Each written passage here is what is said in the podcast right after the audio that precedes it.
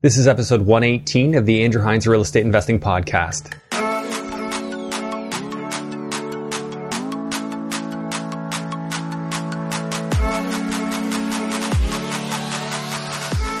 Welcome to episode 118 of the Andrew Hines Real Estate Investing Podcast. Today, I have a slightly different episode for you. I have Arun Mathur on the show. And Arun, rather than many of our investors on this show that are really at the early stages of their investing, Arun is actually winding up his real estate investing career after 30 plus years in the business. So Arun is a wealth of knowledge. He came in and he talked about the ups and the downs. He survived the downturn in the 90s in the real estate market.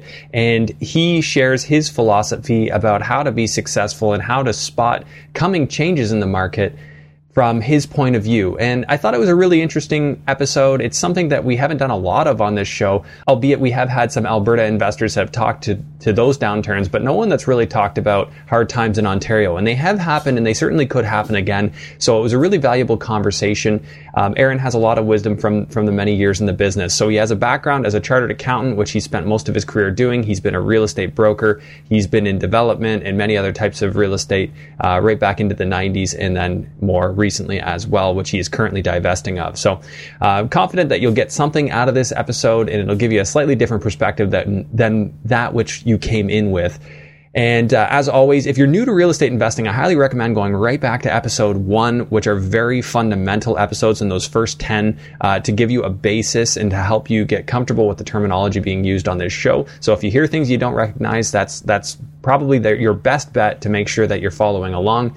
And of course, you can always grab a copy of my cash flow spreadsheet, which is on the website, andrew-hines.com. As always, I'd like to ask you to please rate and review this podcast on Apple Podcasts. If you're watching on YouTube, make sure you hit the like, subscribe, and notification bell so that you'll always get notified every time there's a new episode. And I'd really appreciate it if you'd leave a comment and let me know what you think. Thank you so much for tuning in. Without further ado, here's episode 118 with Arun Mathur. Hello and welcome to the Andrew Hines Real Estate Investing Podcast. I have Arun Mathur on the show today, and he's going to talk to us about his story in real estate. So, Arun, I uh, I'm going to go ahead and let you tell us what it is that you do in real estate investing and uh, where you're at right now. Okay. Thank you very much, Andrew. So nice to speak with you. Uh, I've seen many of your podcasts, uh, really well done. I wanted to congratulate you for how practical it is. Thank you. Um, so my real estate journey started uh, rather abruptly and probably negatively. When I was a university student, uh, I had exams and all of that. My father had a house that we had rented. He left the country. He went overseas. So some of my early experiences actually were very negative where I was handling 10 tenancies, evictions. I was handling a lot of problems when I was a student. I had exams. We actually ended up selling my dad's property at a loss just because I was leaving town and, you know, we, we had a lot of problems and all that.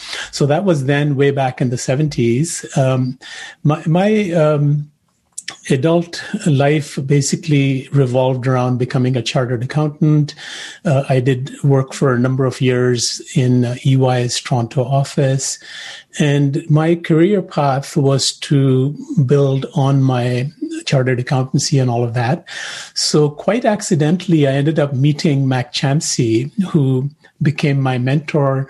He was a CA from India. He became a, a commercial real estate broker. So through that uh, chance meeting, I ended up actually leaving the accounting career, becoming a commercial real estate broker. We ended up doing some very, very exciting real estate deals. Um, so I was a young person, didn't know anything about real estate at that time. Uh, we ended up uh, doing commercial deals. I ended up doing large scale multi residential deals. Uh, I ended up focusing on land rezoning and land development. We did that for a number of years. And um, then uh, we had 1990. Now, of course, 1990 is a long time ago, but we had a downturn that lasted seven years, right? So 1990 to 1997. And I was into land development, land rezoning.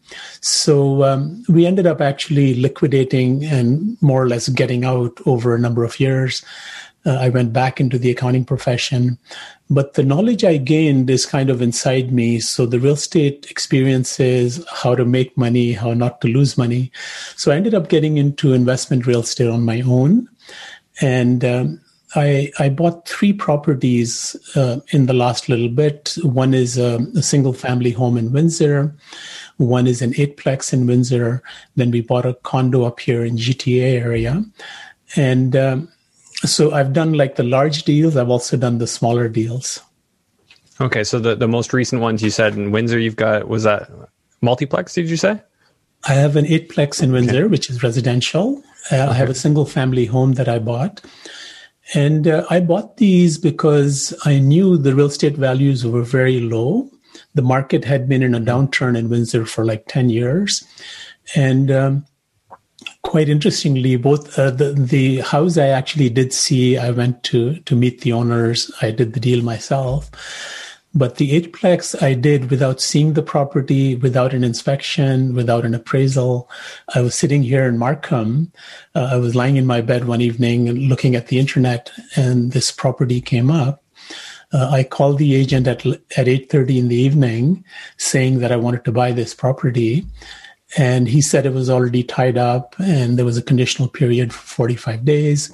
Uh, basically, he's telling me like it's not available, and I said, no, I'm ready to buy this property firm with no conditions, uh, all cash deal, um, that kind of um, clean deal. Uh, we did an offer by 10 o'clock the next morning. He had 72 hours to get rid of the other deal. And I ended up buying it like just like that, right?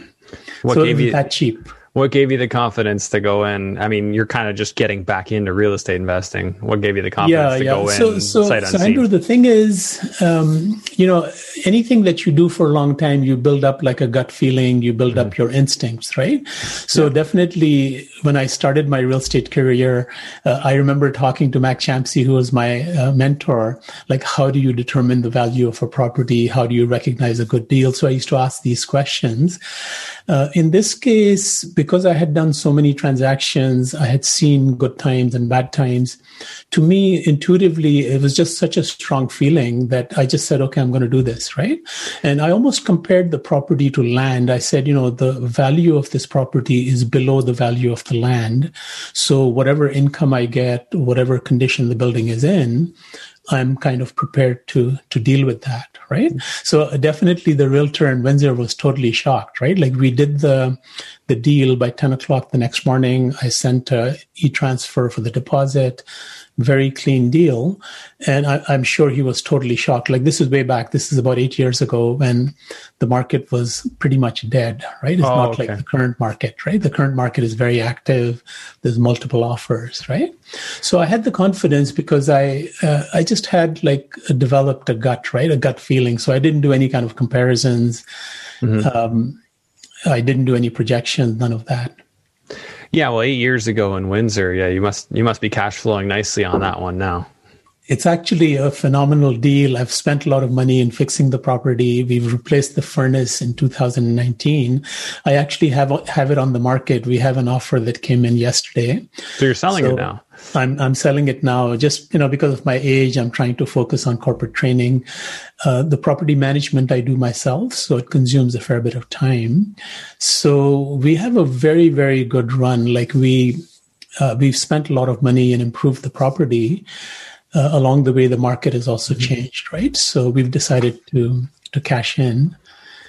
And what what's the what's the plan now? Because I think you said you have three properties right now. I have including that properties. one. Yeah. Are they all multis? You said you have one single family home, and then you have yeah. The there's one condo, one single family home, yeah. and then this eightplex. Okay. So the two properties in Windsor, I've decided to sell both of them. So the the eightplex, um, the offer came in mm-hmm. over the weekend. We actually signed it back yesterday. So uh, I'm expecting the sale will happen in the summer. Okay. We'll take our gains and you know half half of it is taxable half of it is not. So you get a, a good chunk of cash in your hands right? So that's right. our motivation. Well the key question now is what do you do with that money? So you're a ca so your your your your days are still very obviously busy. Uh, you have lots of work to do. You you don't want to be right. managing your properties. I get that.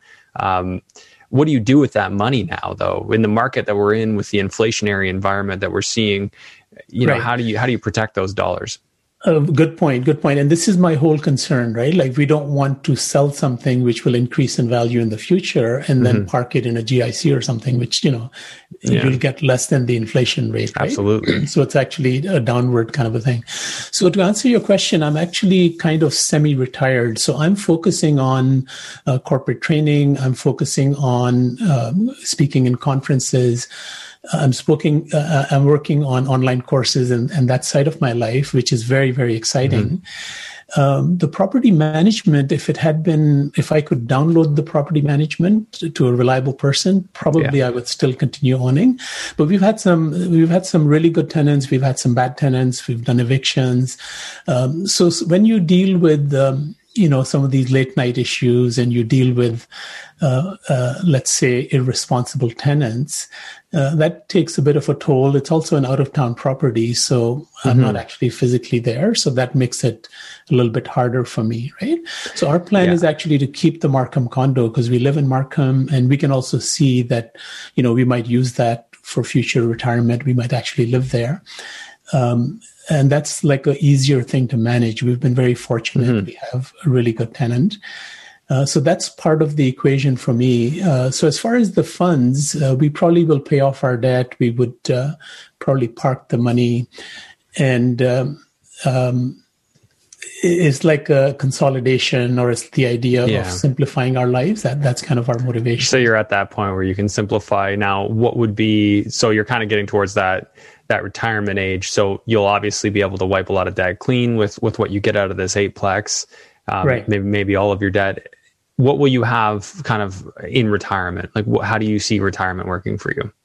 So, to be honest with you, Andrew, um, I'm a really uh, workaholic kind of a person. Like, ever since I was young, I've had two jobs and three jobs. And even as we speak right now, like, I'm practicing as a chartered accountant.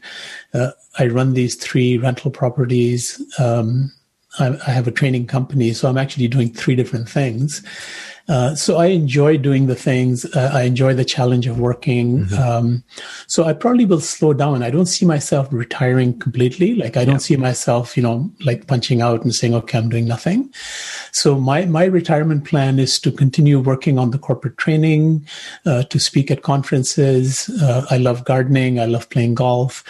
Um, we have children and grandchildren. And the courses, uh, a little bit for me, are, are, almost like I'm talking to my kids and grandkids. Like right, we're yeah. trying to impart what we learned and share what we learned with others, right? So that's my kind of concept of retirement. What are you What are you training on? Are you training related to being a CA, or are you training on other topics? So our training company basically revolves around business ethics. So we talk about the return on investment from business ethics. We look at how can you improve the governance of corporate entities, not-for-profit entities, even the public sector. Oh, interesting. So those are the two main topics, but we talk about key performance indicators. Uh, I even do a course on public speaking. So this is like a very broad category, but it it rests on ethics and governance. And our target market are, are like business owners, uh, CPAs, um, so uh, what I'm trying to do is to uh, explain the benefits of ethical practices. And, and, it's the same thing in my real estate course. Like, I believe very strongly that we have to operate ethically, and that's how you get the best return. That's how you remain in a business long term. So For that's, sure. that's what excites me and uh, gets me up in the morning. Yeah, absolutely. And I couldn't agree more. There's a lot of people who try and shortcut things when they're young because they think, oh, well, you know, who's yeah. who's paying attention anyway or you know you got to you got to take advantage of your opportunities. And um, i got to admit like i used to to a little you know to some degree used to think like that. And i don't think like that at all. Like i, I would never have wanted to hurt anybody but right. uh, I really do just think, you know, act with honor. like, that, like, if we sure. don't have our honor, what do we have? Exactly. Yeah. So, you know, one of the things I say in my course is that, you know, whether you're in business, you're in a profession, whatever we do, like we want our children and grandchildren to look at us, to respect us, and, and yeah. to look up to us, right? So that if you're kind of cutting corners, if you're for sure cheating and ripping people off and all that, that's not going to happen, right? So, yeah. and life is short. Like we should do the right thing. We're here for the long term, yeah. right? Uh, I do Absolutely. see the other side, though. I see people that don't have those values, and it always comes back on them. Comes, right? Yeah. It always comes back. People think they get away with it. You don't get away with that stuff. Right, it comes back right, to you. Karma, yeah. karma will find you. For sure. um, so, so, you're uh, you're an interesting one on this podcast. Not often I get guys on here saying they're getting rid of all their real estate, but uh, it, it, it does lead to a lot of questions. And uh, so you're teaching a real estate course now, uh, I gather right. from what you just said and um, but you're getting out. So tell me, how's that going to work? Yeah, yeah. So, so, so you know, Andrew, again, it's it's kind of like um, to be honest with you, this is the decision we made in the last year and a half or so that we would get out. When I bought the properties, my actual plan was to just keep owning them, right? Because this is mm-hmm. how investment property is. Yeah. Like over time, you pay off your mortgage and your equity bills, you can refinance, and, and this is typically what most people do. So when I was buying, my plan was just to buy and hold, like that's what we went into thinking about it. So my only reason for exiting is I'm kind of evaluating the use of my time and saying, you know, I could be working on new courses. Uh, I could be working in the professional practice in accounting. I could be uh, managing my real estate, right? So, mm-hmm. Uh, and again, I think it's partially because it's an out of town properties and, you know, it's harder to handle that kind of thing. Yeah. And, um, um, so, so, I'm kind of saying, okay, I've come to this level. I'll get a certain price. I'll take my gains. Let the, let the next person take their gains over the sure. next 15 years, that kind of thing.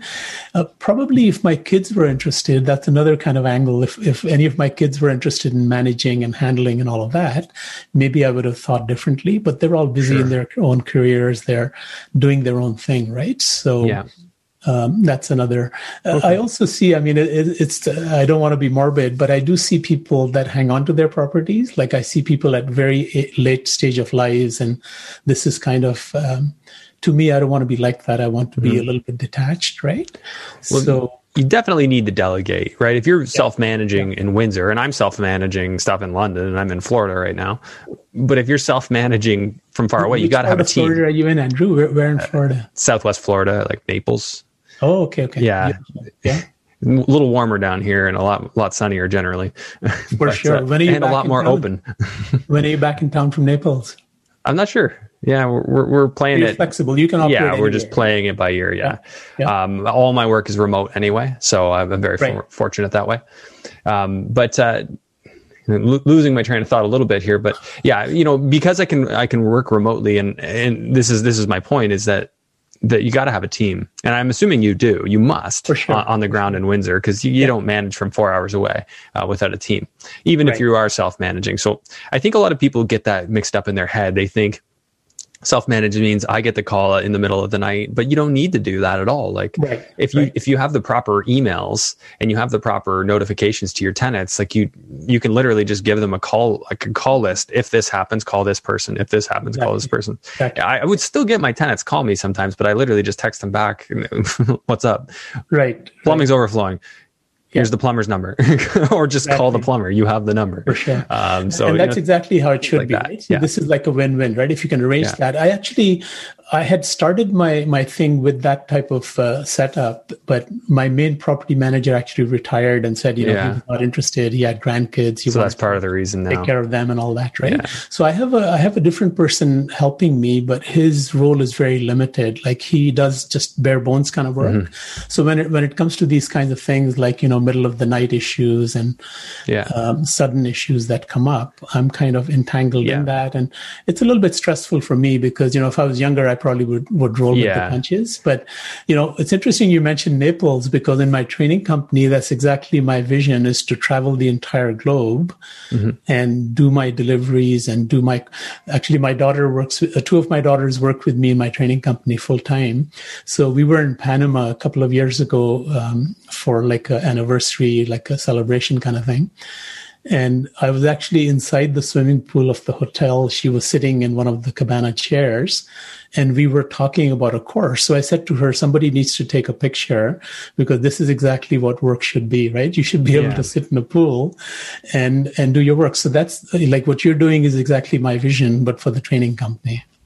Yeah, that makes a lot of sense. And I think, yeah, you know, it, it's a life by design, right? Like that doesn't happen by accident. Uh, I think exactly. I say, I, I, say no to a lot of things so that I can work sure. this way Yeah. And uh, that's something I've had to glean because I've been I've been self-employed, you know, most of the time since I graduated university in 2008. So oh, that's fantastic. It's, it's been a little while.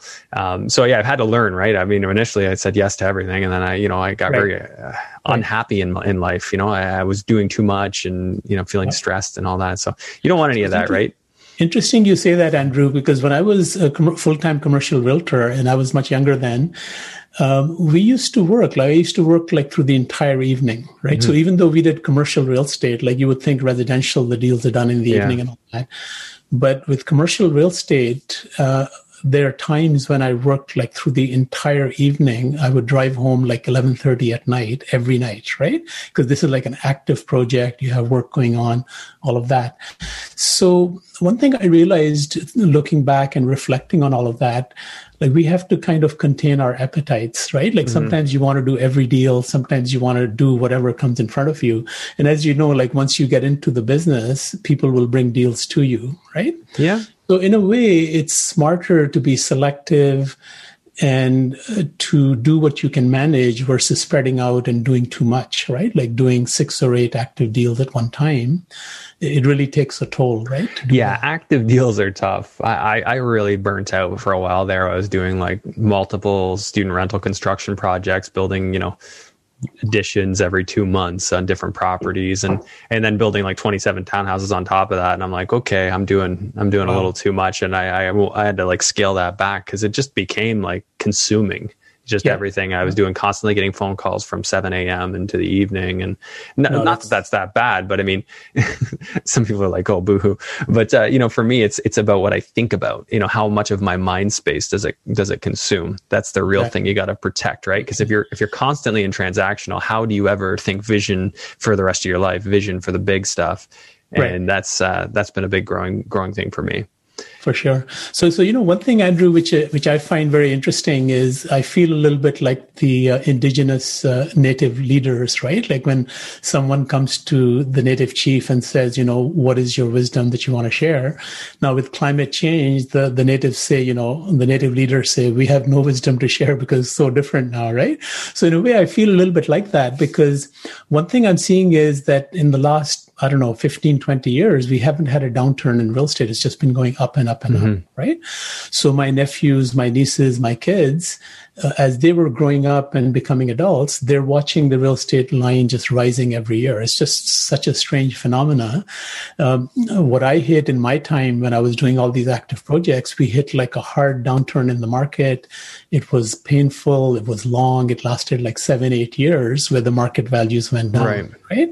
So I was doing active projects where we were investing money. We were doing rezoning. I was doing estate housing, golf course development. I was doing all these large and these were these were projects you had ownership in. Yeah, yeah. I had yeah. a share of the ownership. We had a bunch of friends. We, we came yeah. into different. So deals. several shareholders in on it. Yeah, yeah, yeah, So we did very well. But when, when what I'm explaining is when the market turned, and if you're lost it all, feed into it, money's only going out. Mm cash flow coming in, it really hurts, right? So I've gone through that, but the younger yeah. people have not, right? They haven't seen oh yeah severe downturn. Oh yeah, everybody in Ontario thinks they're a genius right now. But look yeah. at I bought a property. Look how much money I made. They they think it's like money printing machine, which it sort of has been. But I'll, I'll be the first to say I'm not a big fan of what's happening. I, I like steady I don't like explosive growth in markets because it makes them unpredictable and it yep. dries up cash flow because rents never climb as fast as property values. So um, this 30% a year thing, well, I guess oh. Canada, Canada as a whole was 17% over year over year, 2020 to 2021. But, uh, it, this whole 30%, you know, like London, Ontario, 30% and, and. Toronto, Toronto wasn't so bad. Hamilton was up huge. Why you know why that's happening there's many reasons but it's not sustainable. And well for sure. and um you know you have a course you're teaching people on where to invest. Like that's we're all scratching our heads right now trying to figure out like what is the right thing to do? Like a friend of mine's out in alberta investing. I think that's a very you know a, a, much more feasible market, the cash flow seems to work better. I'm looking down here uh, for opportunities. I'm looking, uh, you know, open mind to different uh, markets within the United States that are that are going to cash flow better than a lot of Canadian markets would. Sure, sure. But where where are you focusing on? What are your fundamentals? Uh, you know, so, as a teaching philosophy. So, so Andrew, one of the things that I learned in my experiences is there seems to be like a disjoint between local knowledge and out of town knowledge, right? Absolutely. And, and let me explain what I'm getting at. Like quite often, if you look at a property and you take it to a local person or you're discussing with a local person, we have all this baggage in our heads of previous prices and previous values. We, it puts like a blinder, right? I'll mm-hmm. give you a quick example. Like I live in Markham many, many years ago. Um, we had a townhouse development down the street from our home. So it was covered in the media because people were lining up overnight. It was raining. It was that kind of frenzy to mm-hmm. buy these townhouses. So I heard all this media hype. So a few days later, I went into the sales office and um, uh, just kind of chatted with the salespeople, and I said, you know, boy, you guys are getting such dramatic market response and all that, right? So they were selling townhouses for four hundred eighty-five thousand down the street from my home. I had bought my home for two hundred seventy thousand, right, mm-hmm. a few mm-hmm. years ago. So this price to me seemed absurd. So I said, you know, why are people lining up for this, right? It was such a dramatic market that the builder didn't even put prices on the price list. He put the model and the square footage. The price column was left blank. They would write that in, like during right, the, yeah. Because it was so volatile. So, so, so here I am. I have, I'm a commercial real estate broker. I have all this buying and selling experience. And I looked at that and I said, this is absurd, right? Well, those townhouses are now selling for twice of what they were selling then, right? Right. Yeah. So my local knowledge actually hurt me, right? Yeah. And I had the same thing in Windsor. Like when I, I used to actually go to Windsor for work, and uh, I have all this ability to evaluate the risk and to to value a property, to understand the potential. I would say intuitively, I can look at something and say, here is what you can do with it, right? Because I've done it so many mm-hmm. times. So there were two deals in Windsor uh, one deal was a commercial property with the retail tenants on a main arterial road. I had done many, many deals like this. So I looked at it, I valued it, I tied up the property. And um, I took it to three of our clients and said, you know, here's a very good real estate deal. You know, you'll make out like a bandit. Uh, why don't three of you friends join in and take one third each? And I was just being like a broker kind of role, right? Sure. So two of the guys were very excited. They were business people. The third one was a physician. So he sent his accountant to the meeting. He didn't attend himself. He was too busy the accountant didn't really understand risk and risk evaluation, right? So when I did my cash flow projection, when I explained why I liked the property, this accountant got stuck on the mortgage rate because I gave him the current mortgage rate for five years, right? That's how you do a deal, right? Right. He said to me, What will the mortgage rate be in year six? And I said, I don't know. The bank doesn't know. Nobody right, knows, yeah. right? Because nobody knows. It's an unknown, right? So he was stuck on that. Long and short of it is, so because this main partner didn't come in, the other two guys didn't come in, then another one of their friends walked by my office and said, I understand you have a deal. This guy was very sharp. So he took 100%. He took the whole deal and, and uh, bought the whole thing. In five months, the adjoining property owner took 20% of our land and paid us almost 100% of the value right of what oh, we paid. wow of what, what so this became like yeah. an infinite rate of return yeah yeah right? so what i'm saying like sometimes this out of town knowledge helps sometimes the lo- local knowledge mm-hmm. helps now what happened with the same physician i found another property which happened to be land and I, I, took it to him and he said to me, you know, my accountant will get back. I said, no, I don't want to talk to your accountant. I want you to look at this, right? So um, he came back to me and he said, you know, you're from out of town. This is the rough end of the city. You don't really know the city like we know the city and whatever, right? So we dropped the deal because he would have been like a main partner because we would do like five or six people. I'm not exaggerating, Andrew. We dropped this deal after doing our due diligence and tying it up for like 45 so you had days. it tied up and you released it I released it. The day yeah. I released it, the adjoining property owner bought this chunk of land for five hundred thousand dollars higher than our deal. Than you were going to pay, yeah. So, so you know, sometimes you the outside knowledge it, yeah. helps. Sometimes the local knowledge helps. So I think, and yeah. you know, when you mentioned the U.S. is exactly the same thing. In our real estate office, uh, when I was doing the the land development and all that, our folks went out to Texas. They went to Florida. They went to different places. So I think that's a really good formula. You have some local knowledge, some out of town knowledge, and you Yeah. compensate because uh, both both things are important. You know, Well, you have to acknowledge that they're real. It's a real thing, right? I, I remember in London where I was operating, I was buying stuff at 200,000 and people laughed at me like, oh, you paid 200, you paid too much for that. 210, you paid too much for that. I'm like, yeah, I think I'm all right. But uh, I, I started to learn because I, my wife's from Burlington. So we, we moved up there and I started to learn that that London was very very cheap compared to other markets, and their cash flow was good at the time. And um, I, so I was selling, I was I was uh, renovating these properties, and they were selling off market, not mine necessarily, but there was a lot of people that were renovating these properties and selling them in the 400s, and people in London couldn't wrap their head around it. They, they would never believe that those houses could sell for that. So um, it actually served me because no one, you know, I was still buying inventory in the low 200s and, it, you know, getting Right. valuations 430 to 530. Um, and that was an advantage. It's almost like your out, out of town knowledge allows you a massive advantage. And, and I see that in Florida now when I'm looking in, in markets like Cape Coral where you can find duplexes. And when I say duplex, they call it that, but it's a semi detached, it's a unit on either side in the Right. 400s. You can buy in the 400s, brand new construction. And it's like, oh, you know, I like 2,600 square feet of living space plus a garage. That's Right. really, really cheap compared to home. And here they think it's gone crazy. And it has for here. So I try not to get too focused on any of that. I look at rents relative to uh, to purchase price because otherwise I'm speculating. If I don't have my rents, I'm Oh, speculating. exactly, exactly. So you know, it's very interesting what you're saying because one of the things I see right now is uh, people from big cities are moving into smaller areas because of work from home, this type of thing. So all of Canada, I'm not sure what's happening in the U.S., but all of Canada, uh, all these small towns have this influx of people wanting to live there, right? Something they've never seen, right? In Newfoundland, New Brunswick, all across Ontario, you know, people are going into the cottage country to live, not just to vacation, right?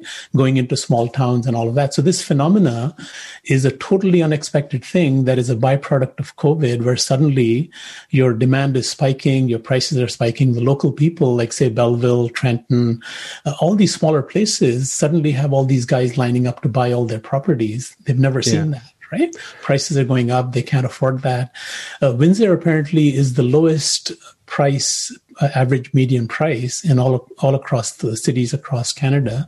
And all the investors are coming into Windsor right now, right? So when I look at it, I'm saying that's a mm-hmm. good thing, right? That's the time to sell when the market is that Yeah. buy, right? But is it is it not po- poised for the most growth? Because I see Windsor as having had a lot of catching up to do, and it's done a lot of that catching up over the last year and a half, two years. Uh, just it- astronomical it's, an property interesting growth. question because when you talk about fundamentals, the Mm-hmm. fundamentals are like interest rates, employment levels, immigration Mm-hmm. levels, quality of life, amenities, all these things. These are the fundamentals that drive prices and all that. Uh, Mm-hmm. I can tell you, like, I've never paid like 18% mortgage interest, but I have paid 13.5% mortgage interest, right? Mm-hmm. So when you look at the current thing, like I have a mortgage right now, which is 1.61, right? Like never in my life would I Yeah. have ever dreamed that I would get a mortgage at 1.61, right? Because I've seen, you know, 13 and a half. I remember we, we renewed a, a commercial property mortgage a few years ago and it was being offered at 7.9%. We did a 10 year renewal because that was a bargain, right? We thought Mm-hmm. 7.9 was a bargain, right? I think this is what's also driving the whole thing right now. Oh, yeah. So cheap, right? The mortgages come So down cheap. so low. It's almost Yeah. down to zero, right? There's no other place for it to go. Yeah. The the the problem with this is uh, the the affordability of lower interest rates has been offset by a climb in price, and and it's so expensive to build new construction now. It's that's also driving resale. Um, there's so many reasons. Then we have immigration. We have so many things driving price up right now. Uh, eventually, it, it's got to stagnate at very least, and then Right. potentially potentially we may see some some sort of a correction like i keep, i constantly question this i don't know for sure that we do i think with the amount of demand for housing it's hard to imagine unless people really got hit in their pocketbook like lost their jobs um, Yeah. So, so, so I'll tell you, then like, then you could see it Yeah, yeah. See, predicting the future is, is very risky, right? So even Oh, yeah. COVID, like if you look at small business, you look at the restaurant segment, the event industry, you look at the travel industry that's been hit so hard. It was not on anybody's radar, right? Like nobody said, okay, some government is going to shut down my restaurant or is going to prevent me from flying my plane or running my cruise ship. But COVID came out of the blue and did that, right? Mm-hmm. A little bit like 9 11, right? Like 9 11 happened, it was on nobody's radar as something right. happen. So when we look at what will make a market turn downwards or what will make a market go in the opposite direction, uh, pe- people will say that nothing will, right? But I'm saying there are these external things that happen suddenly, right? Yeah. So um, uh, I, w- I would I would say that you know um, uh, l- let me tell you what I think. Okay, what I think is Love we shouldn't try to predict mm-hmm. because it's impossible to predict, right? Mm-hmm. As, again, as I'm saying, like we thought 7.9 percent was a bargain, we fixed it for 10 years, but now you know we look at it and say, oh my God, we should not have done that, right? So you can't predict, right? Absolutely. What I would focus on with real estate, whether you're you know my age or younger or whatever, is to look at how can you increase the value of the real estate estate, right? That's the approach I take.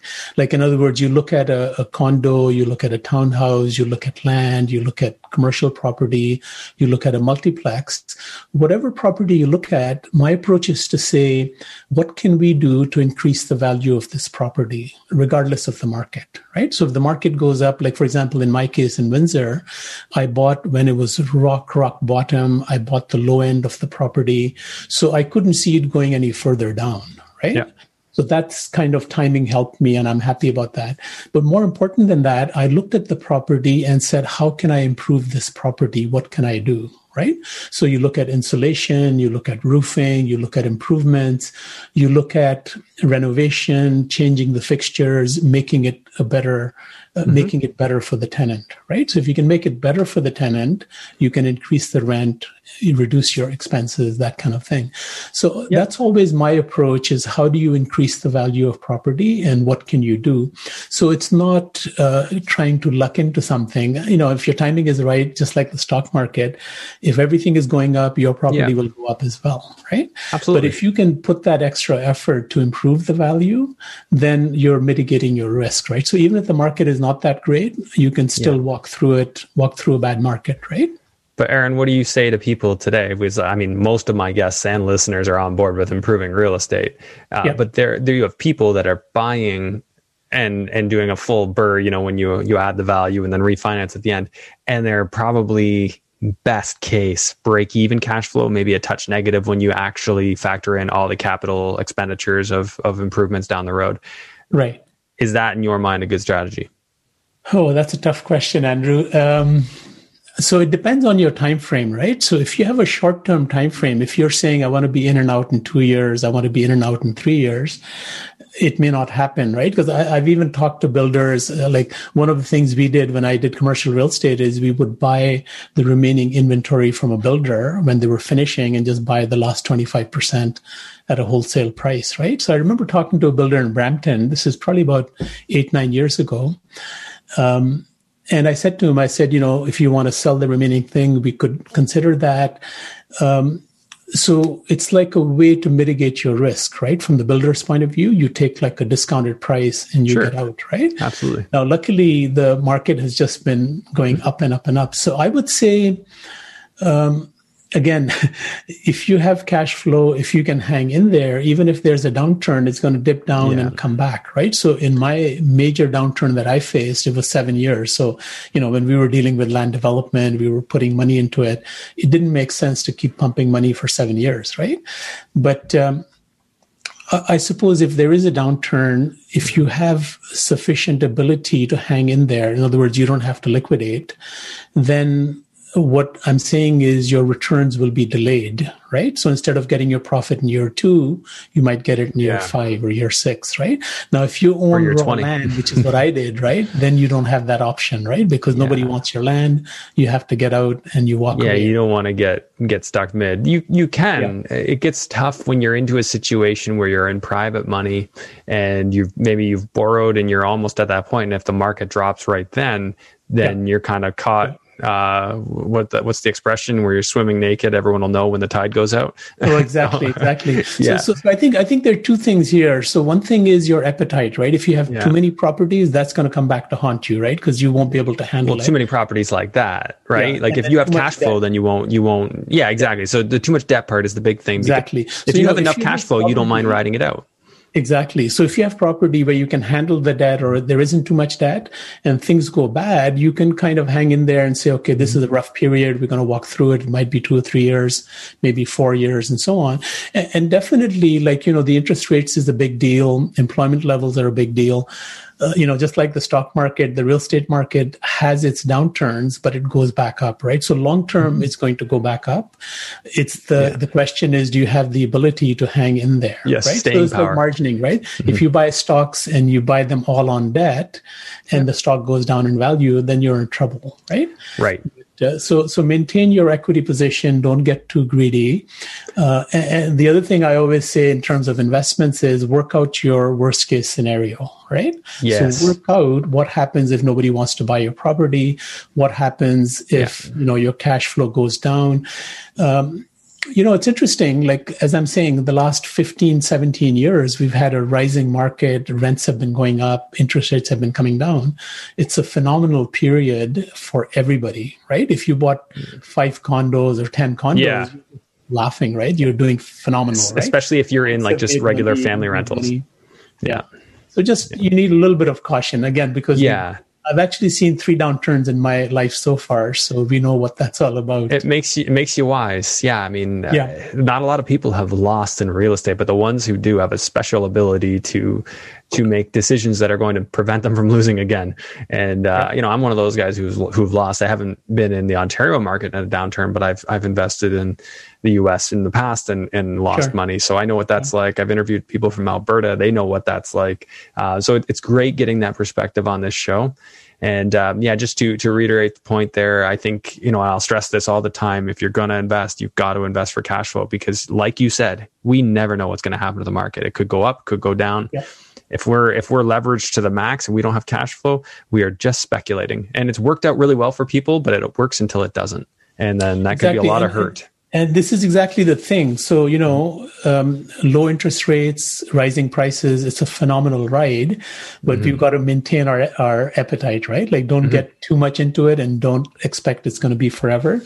Um, so I think, you know, you and I have very similar kind of values and, and similar experiences, I guess. Yeah and as i said when we started like i love what you're doing like your your podcasts are so practical and you know if someone is watching or listening um, maybe even just one idea might be something that helps them sure. right and, and you exchange so many people's views and experiences right i think it's a really really nice thing you're doing yeah, well, it's a lifestyle, right? Like being a real estate investor is a lifestyle. And I think that the thing that people get if they've listened to all the episodes, and there are many people who have listened to all of them, which is awesome, is right.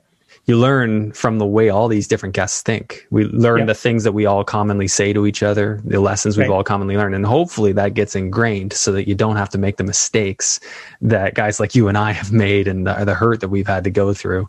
For sure. Um, for that's sure. that's the idea with it, and I think I think generally uh, I've got a lot of feedback that that's the way it's helped people. So um, on that note, what do you think you could share right now? Is there something you could share with us that you think would be of most value to my audience?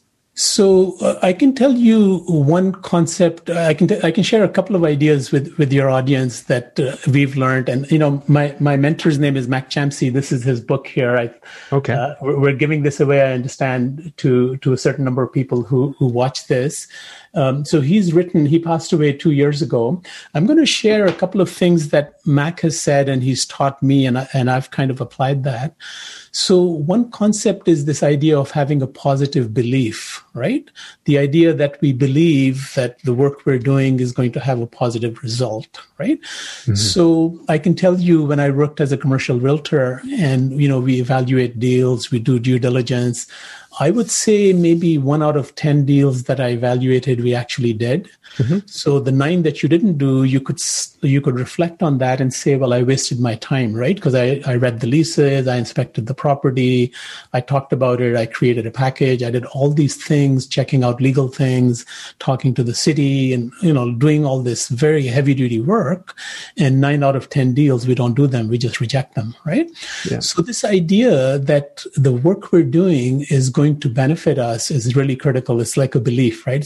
we have to have a positive positive belief, right? Okay. Yeah. Uh, so, so the work that we do in real estate, whether it's analyzing a property, valuing a property, looking for the property, negotiating, and all of that, it's not a hundred percent, right? Like not a hundred percent of things work out, but we have to say this is worth doing, uh, and, and this is my experience, right? This is how you learn. This is how you find the right deals and all that. The second thing I believe. Um, sometimes people feel that realtors know a lot and realtors will keep the good deals. They won't share the good deals with the investors.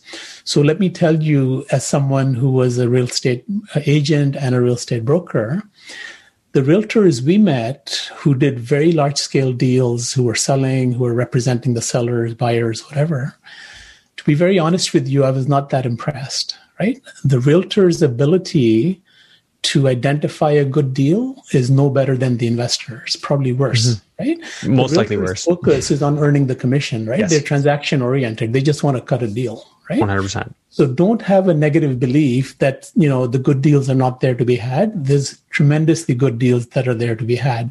Like I bought uh, the, the house I bought in Windsor. I used to talk to my mechanic here in Markham. He was also from Windsor. We used to talk about real estate. We used to talk about, you know, the market being low in Windsor.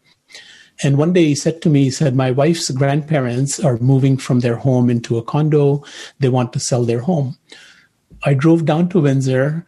I gave them their asking price. I did the deal by hand and gave them 100% of what they wanted no terms, no conditions, no financing, all cash deal. Um, because this deal was there to be had, right? Now the realtors would know, but the realtors wouldn't have that same belief, right? So having a positive yeah. belief, I think, is important. Uh, all the work we do, we learn from that, right? So don't be afraid of working, right? That's that's yeah. how you're going to learn. Um, I think one of the other things that uh, Mac instilled in my in my brain was um, there's no perfect deal, right? So someone looking for a perfect deal, like a hundred percent, is never going to find it, right? So there are many deals that when you do your due diligence, you check things out, you say, okay, it's substantially good, but it's not a hundred percent, right? So Mac's rule of thumb was 90%. If you were 90% satisfied, go ahead and do the deal because otherwise you're looking for perfection. It's like the unicorn, right? It's not there, Right? It's the enemy of good. Perfection is yeah, the enemy yeah. of good. Yeah. Yeah. So we, we say, you know, do your due diligence, do your work thoroughly, you know work out your scenarios work out your budget and your numbers make sure you can handle like a worst case scenario but don't keep rejecting the deals. And there are people like that right? Like accountants lawyers engineers are trained in technical things. So they have like a black and white kind of view like this is good this is bad but life is not like that right? There's a yeah. lot of gray area there's a lot of risk there's a lot of guts required to, to make a decision. And the technical people like the lawyers accountants and engineers nobody has taught them about risk evaluation. They yeah. really don't know right? It's the entrepreneurs mm-hmm. who know how to take risk and, and even how to lose. Well, and there's a qualitative element to that, right? It's not yeah. a, it's not a quantitative only thing. Risk analysis is a lot about knowing say, yourself, right? Yeah, exactly. Yeah. The other thing I would say is don't be afraid of failure. Like I mm-hmm. think we learn from failure. So someone who is averse to failure, who says I don't want to fail, you're limiting your potential, you're limiting your life experiences uh, I would say fail often, fail early, fail yeah. when you're young, because that's what how you're going to learn, and that's how you'll get yeah. into a, a, better thing. I guess the last thing I would say in terms of uh, you know attitude and all that is to be ethical, right? It's very very important to be ethical. I believe that if we're ethical, the really really good deals will come to us And yeah. it's almost like you'll feel like you're lucky, right? You'll feel like luck is on your side because you've been doing things in a yeah. honest and, and proper manner. And when I say ethics, I'm talking about how we deal with competition, how we deal with government, how we deal with buyers, sellers, everybody, right? Like we deal in an honest way. Mm-hmm. Uh, that is, I think, the the way to go. Yeah, absolutely. So uh, to switch gears here, I know you uh, you'd mentioned you wanted to give away some copies of the book. I'm not sure how many we had um, lined up, but uh, I think it was five. So yeah, what we'll do is we will uh, the family, and this is Mac's wife and Mac's family is donating this book to the first five people who request from your podcast. I believe my daughter has also said that we'll give a twenty percent discount to anybody that wants to take my real estate course. So my real estate course kind of covers. Mm-hmm uh, my experiences. It it looks at what kinds of investors should buy what kinds of properties and kind of um, the the learnings that we have. We talk about you know valuation, financing. We talk about different types of real estate, and then we finish with like a do's and don'ts kind of thing, like what things to to work on, what things to avoid. Mm-hmm. So it's actually the same as your podcast. It's very practical. We're kind of combining what we've learned sure. Um, I'm also explaining more of Mac Champsey's values and, and his experiences in life. Um, he's done much bigger deals than I've done, and I worked. Uh, he was he was really the reason I got into real estate. Sure, so tremendous okay. tremendous value there. So so the five the five books. Um, should they just send an email? I'm guessing. Um, yeah, yeah. So the first five will get. Us, yeah, you send us the person's email and address and all that, and we'll send that out to them directly. Yeah. Well, maybe I'll have them um, email your daughter directly. So uh, for sure, I'll put the email address to email then. So for anyone listening, if you'd like a copy of that book, if you're one of the first five, you'll get it. Uh, just send an email to the email address in the show notes. I'll make sure it's really clear, uh, clearly marked, and uh, hopefully you grab a copy of that book. And then I'm also going to put a link to your course if anyone wants to check that out. And there was a promo code given to me. Um, so the promo code is just my name, Andrew Hines. If anybody uh, wants to take advantage of that, and get 20% uh, discount. So uh, hopefully that's a perk for, for some of our listeners that, uh, that are interested in that. But uh, I really appreciate this, Arun. It was it was nice to to get to meet you, and um, is there a place that people can follow you? Are you on social at all, or or so, should they just go to your uh, website? Uh, uh, they can go to our website, uh, mm-hmm. ultimquest.com.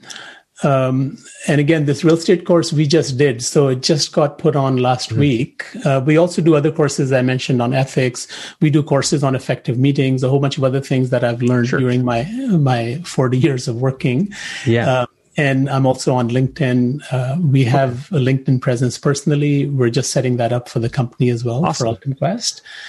Uh, well, I think what you're doing, Andrew, is fantastic. Yeah. It's connecting people, and uh, it, uh, what I love is that you're sharing practical ideas, and that's exactly what my course is: is what things to avoid, what things to focus on, so that over time, the people who listen to the course and who will act on it will reduce their losses and improve their returns. That that's kind of the whole approach.